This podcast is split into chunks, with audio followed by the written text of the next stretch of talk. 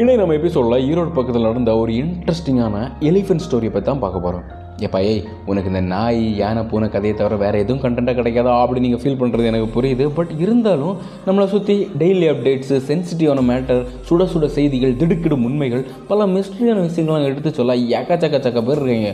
But நம்மளோட real லைஃப்பில் நம்ம வீட்டு பக்கத்தில் நம்ம கவனிக்காமல் கண்டுக்காமல் விட்ட எத்தனையோ நல்ல விஷயங்கள்லாம் இருக்குது. அதெல்லாம் எடுத்து சொல்ல நான் தானே இருக்கேன். ஓகே நீங்கள் இவ்வளோ ஃபோர்ஸ் பண்ணி கேட்குறதுனால போனஸாக இன்னொரு மேட்டரும் வச்சுருக்கேன். என்ன அப்படின்னா மன்னர் காலத்திலேருந்தே பாரம்பரியமாக ஃபாலோ பண்ணிட்டு இருக்கிற ஒரு மருத்துவ முறை சுமார் ஒரு ஆறு தலைமுறையாக இலவசமாக வைத்தியம் பண்ணிட்டு இருக்கிற ஒரு விவசாயி. யார் அவர்? அவருக்கு இதனால் என்ன லாபம்? என்ன நோயை க்யூர் பண்ணுறதுக்கான வைத்தியம் இது? எல்லாம் தெரிஞ்சுக்கணும்ல? அப்போ ஸ்கிப் பண்ணாமல் முழுசாக இந்த எபிசோட கேளுங்க. இது random talks I am your speech killer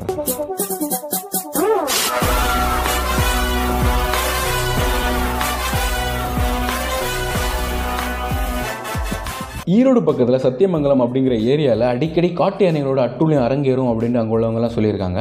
அதே மாதிரி ரீசெண்டாக என்ன நடந்துச்சு அப்படின்னா சுமார் ஒரு முந்நூறு வாழை மரங்களை தூக்கி போட்டு பந்தாடிட்டு வாழை மரங்களை கொலையோட கொள்ளடிச்சிட்டு போன காட்டு யானைகள் ஒரே ஒரு மரத்தை மட்டும் ஒன்றுமே பண்ணாமல் போயிடுச்சுங்க. என்னடா இது? இத்தனை மரங்களை சூறையாடின காட்டு யானைகள் இந்த ஒரு மரத்தை மட்டும் ஒன்றுமே பண்ணாமல் போயிடுச்சே ஏன் அப்படின்ட்டு அங்கே உள்ளவங்களும் ஆராய்ச்சி பண்ணும்போது தான் அங்கே இருக்கிறவங்களுக்கு ஒரு விஷயம் புரிஞ்சுது. என்ன அப்படின்னா இறங்குனது கொம்பையும் கிடையாது கும்கின்னு.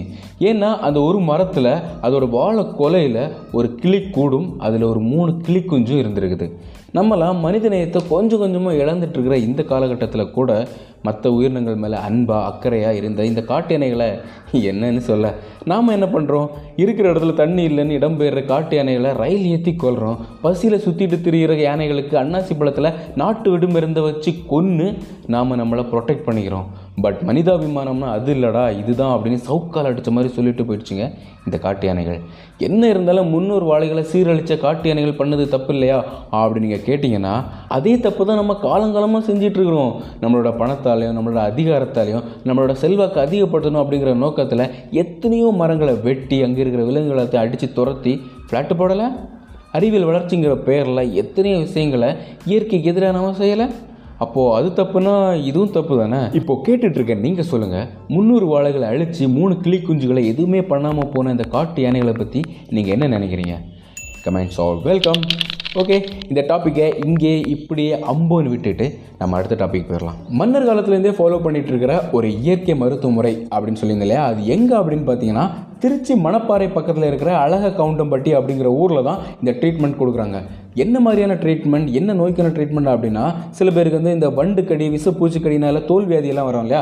ஸோ அதுக்கான ட்ரீட்மெண்ட்டு தான் இங்கே கொடுக்குறாங்க. ஆக்சுவலாக இங்கே என்ன நடக்குது அப்படின்னா ஒரு ஆள் மட்டும் உட்கார்ற அளவுக்கு ஒரு குழியை தோண்டி அதில் பாதிக்கப்பட்டவங்கள உள்ளே உட்கார வச்சுட்டு தலை மட்டும் வெளியே தெரியிற மாதிரி உடம்பு உள்ளே வச்சு க்ளோஸ் பண்ணிவிட்டு காட்டிலேருந்து டேரெக்டாக எடுத்துகிட்டு வர நேச்சுரலான மூலிகை புகை எல்லாத்தையும் உள்ளே இன்செர்ட் பண்ணுறாங்க இது ஒரு ஹாட் பாக்ஸ் மாதிரி தான்.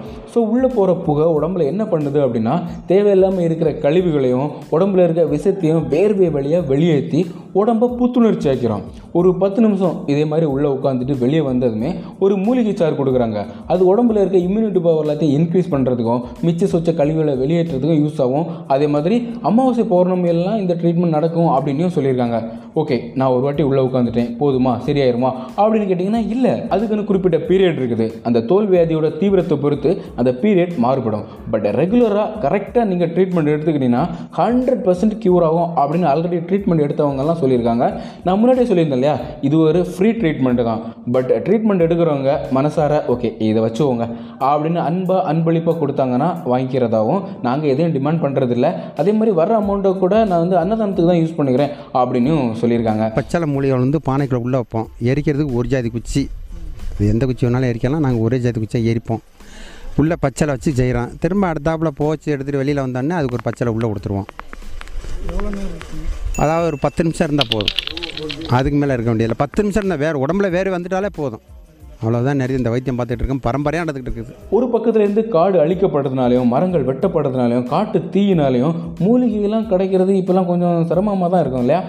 உங்களுக்கு இல்லைன்னா உங்களுக்கு தெரிஞ்சவங்களுக்கு யாருக்காச்சும் தீராத தோல்வியாதி இருந்துச்சு அப்படின்னா ப்ளீஸ் கொஞ்சம் இங்கே ட்ரை பண்ணி பாருங்கள் கண்டிப்பாக ஒரு நல்ல ரிசல்ட் கொடுக்கும் அப்படின்னு நான் நம்புகிறேன் ஓகே இந்த எபிசோட் கண்டிப்பாக உங்களுக்கு யூஸ்ஃபுல்லாகவும் இன்ட்ரெஸ்டிங்காகவும் இருக்கும் அப்படிங்கிற ஒரு நம்பிக்கையில் இத்தோட இங்கேயே இப்படியே இந்த எபிசோடை எழுத முடிட்டு மறுபடியும் அடுத்த எபிசோட உங்களுக்கு சந்திக்கும் முறையாக உங்களுக்கு டனா வாய் சொல்கிறது இட்ஸ் யுவர் ஸ்பீச் கிளர்